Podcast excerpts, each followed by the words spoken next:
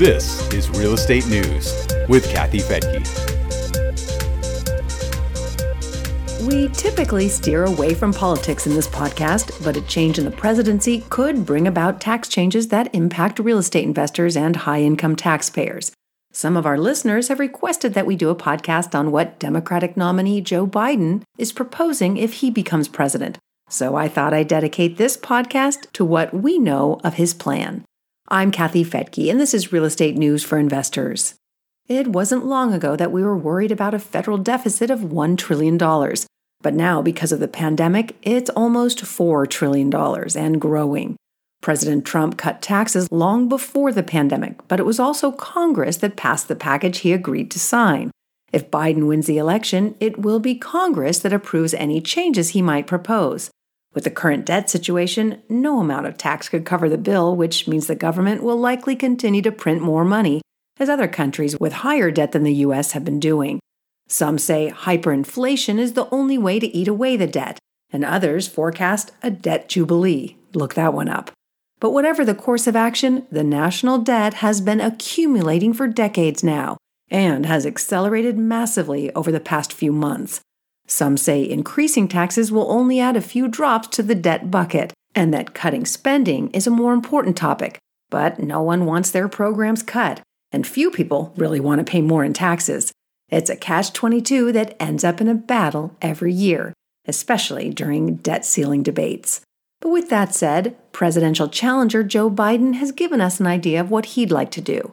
Remember, these are just proposals, and it will be Congress that approves any tax changes. We know the pandemic is a wild card still, and in months ahead, it will define whatever need we might have for legislative action. We also don't know whether Republicans will hold on to the Senate, and if they do, the Senate would likely temper any Democratic proposals as it has during the last four years.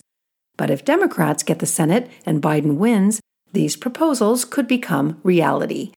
Number one on the list of changes would be to raise the maximum federal tax rate on ordinary income. The Tax Cuts and Jobs Act had reduced it to 37%. Biden's plan would bring it back up to 39.6%, which is where it was before the TCJA changed the tax structure. That would raise 100 to 150 billion dollars over a decade. Remember, this is peanuts when compared to the over $4 trillion in stimulus we created just this year. President Trump's corporate tax cut would also go away, it would rise from the current 21% established by the TCJA to 28%. The Tax Reform Act had reduced it from 35%, so Biden's plan would set the rate at the halfway point between the old and the new. There are other proposed changes, including the elimination of some corporate deductions. These changes could raise as much as 1.4 trillion over 10 years. There would be changes to long-term capital gains, but only for high-income taxpayers. They would increase from 20% to 39.6% for individuals with a gross income of more than $1 million. The amount earned from capital gains and qualified dividends would contribute to the gross income amount. It's not clear if gains from the sale of a business would be included or what would happen if the purchase of a business was not paid all at once. A JD Supra article also points out that it's unclear whether Mr. Biden's proposal will cover that portion of the gain from the disposition of real estate that is attributable to previously used depreciation allowances, which is currently taxed at 25%. Well, that's one for the tax attorney to review. Anyone earning less than $1 million would enjoy the same 20% capital gains rate as they do now. The change to the capital gains rate could raise as much as a half a trillion dollars. Biden's proposal would also change the rules for capital gains when assets are passed on to heirs. Right now, heirs can adjust or step up the basis of an asset to the date the person died. That erases any unrealized capital gain that accrued before that date.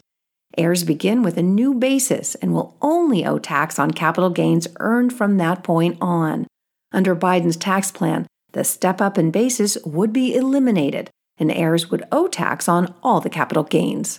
According to JD Supra, Biden also mentioned that the decedent's death would be treated as a realization event, making the tax due at that time, as if the assets had been sold. It's not clear where the money would come from if the assets have not been sold. They may also be hard to sell or inconvenient to sell on an unexpected timeline.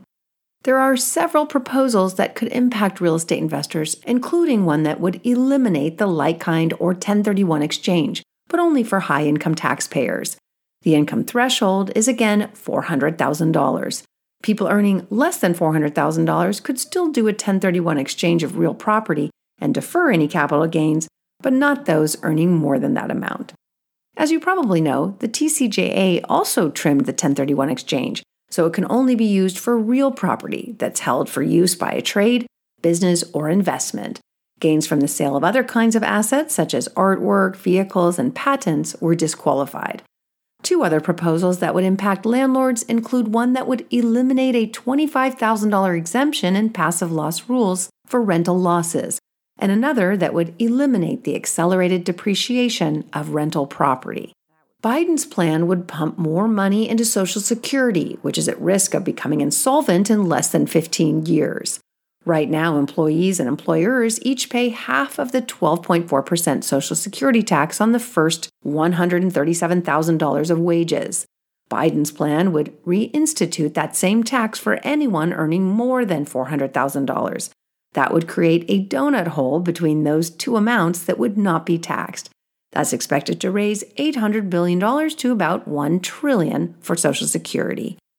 On top of the Social Security tax is a 2.9% Medicare tax, which is also shared by employees and employers. That would continue as it is now for everyone, no matter what they earn. The qualified business income deduction would be reduced, but only for high income taxpayers. The QBI deduction is currently at 20%. The phase out would impact people earning more than $400,000 per year and could raise as much as $200 billion in 10 years. The deduction would remain the same for people earning less than $400,000, although it expires for everyone in 2026. There would be new limits on the tax benefit for itemized deductions. Biden's plan would cap the benefit at 28% of value. That would limit the use of itemized deductions for anyone in a tax bracket that's higher than 28%. The Biden tax plan would also reinstate the Pease limitation, which was suspended by the TCJA. That reduces the value of itemized deductions by 3 cents for every dollar of income above a certain amount. Those combined changes could raise as much as $380 billion. Exemptions for gift, estate, and generation skipping transfer taxes would be cut in half and revert to the amount they were before the Tax Cuts and Jobs Act. The TCJA had doubled the exclusion from 5 to $10 million. It has grown from there based on inflation and is currently about $11.5 million.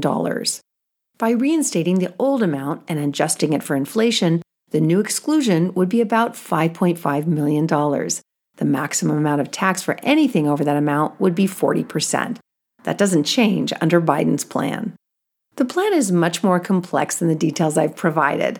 There are other details about each of the categories I mentioned, as well as other provisions, including some that would lower taxes.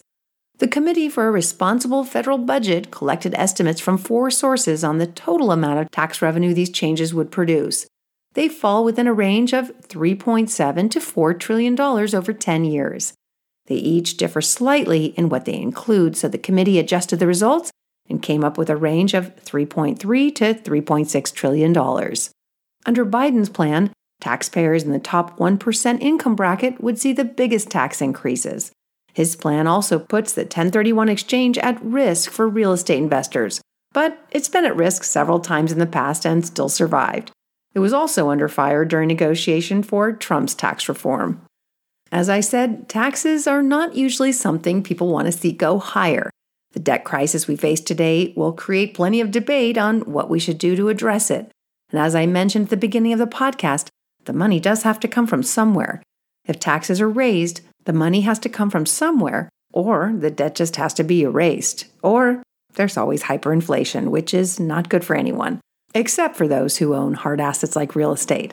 So if taxes are raised, legislation will go through Congress before it ever reaches the president's desk. If you want to read more about what Biden's proposing, you can find links to a few sources on the page for this podcast at newsforinvestors.com. I'm Kathy Fettke, and thanks so much for joining me here on Real Estate News for Investors.